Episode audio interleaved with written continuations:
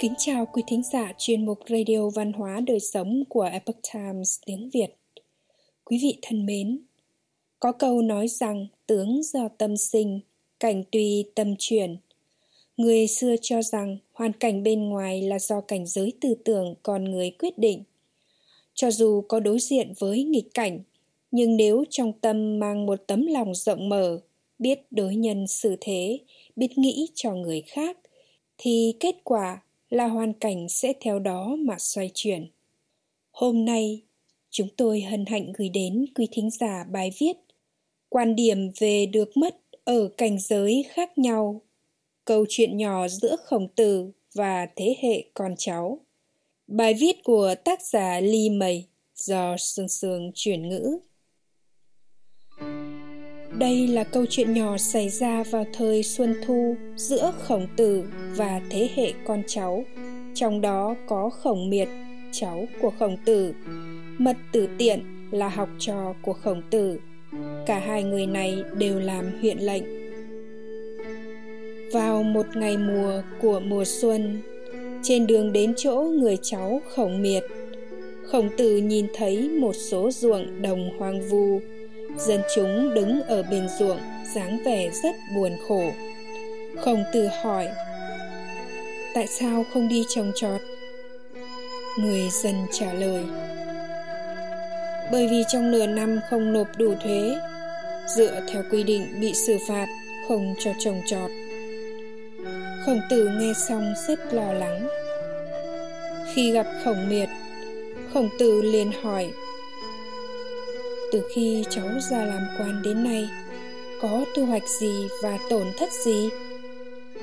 Khổng miệt trả lời, không có thu hoạch gì, trái lại có ba tổn thất ạ. À. việc quân vương giao làm nhiều như từng lớp từng lớp quần áo, chính vụ bận rộn cả ngày lo lắng, lấy đâu ra thời gian để nghiên cứu học vấn.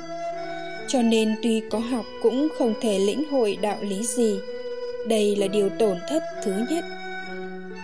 Bồng lộc có được ít như gạo ở nồi cháo, nên không đủ lo cho người thân. Bạn bè cũng vì thế càng ngày càng xa dần. Đây là tổn thất thứ hai. Việc công vụ cấp bách, rất nhiều việc không thể chiếu theo lễ tiết mà làm, cũng không có thời gian đi thăm hỏi người bệnh. Người khác lại không hiểu nổi. Đây là tổn thất thứ ba khổng tử nói. Ta nghe nói, người hiểu được đạo lý làm quan, xuất phát từ tư tưởng nhân ái, sáng suốt có đức, thận trọng xử phạt. Cháu dùng chính lệnh mà chỉ đạo, dùng hình phạt mà ước thúc. Làm như vậy, dân chúng chỉ nghĩ làm sao để tránh được hình phạt, mà không cảm thấy có nhục hay không. Dùng đức để giáo hóa dùng lễ nghĩa để ước thúc, thì dân chúng không chỉ tuân thủ pháp luật, biết liêm sỉ, mà còn hiểu rõ lý lẽ và hướng thiện. Làm như vậy có thể khiến cho việc trách phạt không xảy ra nữa. Tư tưởng chỉ đạo chính xác mới có thể được mọi người lý giải và ủng hộ. Khổng tử lại đến chỗ mật tử tiện, nhìn thấy sản vật dồi dào người dân giàu có dân chúng thành thật, có lễ khổng tử hỏi mật tử tiện. Từ khi ngươi ra làm quan đến nay, có thu hoạch gì và mất mát gì? Mật tử tiện trả lời, không có gì tổn thất. Trái lại, có ba điều thu hoạch ạ. À. bất luận là làm việc gì, cho dù phải xử lý công vụ phức tạp, đều lấy lý của thánh hiền ra chỉ đạo coi nó là cơ hội thực hành chân lý. Như vậy lại càng thấu hiểu triệt để được đạo lý đã học. Đây là thu hoạch thứ nhất. Bồng lộc tuy có ít như gạo ở nồi cháo, nhưng cũng chia cho người thân một ít. Vì vậy, quan hệ thân bằng ngày càng gần gũi. Đây là thu hoạch thứ hai. Việc công tuy cấp bách, nhưng không quên tuân thủ lễ tiết. Tập trung thời gian đi thăm hỏi người bệnh do đó mà được mọi người ủng hộ. Đây là thu hoạch thứ ba. Khi thầy trò Hán huyên thăm hỏi, trong thành vọng lại từng đợt từng đợt âm thanh tiếng đàn cầm, đàn sắt và diễn sướng thơ ca. Khổng tử cười nói, quản lý huyện thành cũng dùng lễ nhạc giáo hóa sao? Xem ra dân chúng đều rất tường hòa. Người làm như thế nào vậy? Mật tử tiện trả lời. Thầy đã dạy chúng con rằng, quần tử học được đạo lý thì nên bảo vệ người khác. Đương nhiên phải vận dụng nó vào trong thực tiễn. Con lấy lễ đối với cha mẹ để đối đãi với người già. Lấy tấm lòng của cha mẹ đối với con cái để đối xử với bọn trẻ.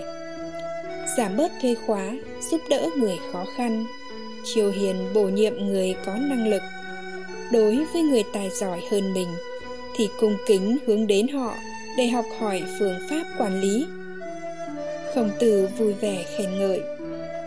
Tử tiền thật đúng là người quân tử, lấy nhân đức để thu phục lòng dân, lấy lễ nhạc, cai quản, tuân thủ thiên mệnh. Chăm họ đều hướng về ngươi, và thần linh cũng âm thầm phù trợ nơi con cai quản tuy không to, nhưng phương pháp trị lý lại rất chính đại. Có thể nói là kế thừa được vua nghiêu, vua thuấn vậy. Có thể cai trị thiên hạ, huống hồ một huyện thành nhỏ này.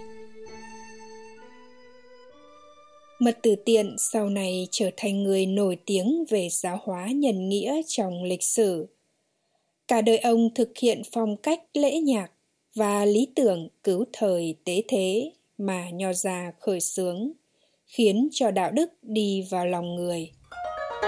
Trong việc làm người và xử thế, thì cho dù phải đối diện nghịch cảnh, cũng có thể kiên trì thực hiện chân lý, mang tấm lòng nhân nghĩa hay chấp trước vào những thứ của bản thân mà dậm chân tại chỗ đây chính là vấn đề cảnh giới tư tưởng của con người chính vì cảnh giới nhân nghĩa khác nhau mới khiến cho thái độ xử thế, tư duy và phương thức hành vi của mỗi người là khác nhau, cuối cùng dẫn đến kết quả khác nhau. Tất cả phải lấy thiện mà suy nghĩ tu chính bản thân, giáo hóa người khác. Trên thuận thiên lý, dưới hợp lòng người, thì con đường càng đi sẽ càng rộng tiền đồ càng ngày càng sán lạn và quang minh quý thính giả thân mến chuyên mục radio văn hóa đời sống của epoch times tiếng việt đến đây là hết để đọc các bài viết khác của chúng tôi quý vị có thể truy cập vào trang web etviet com Cảm ơn quý vị đã lắng nghe, quan tâm và đăng ký kênh. Chào tạm biệt và hẹn gặp lại quý vị trong chương trình lần sau. Kính chúc mọi điều bình an và tốt lành đến quý vị và người thân.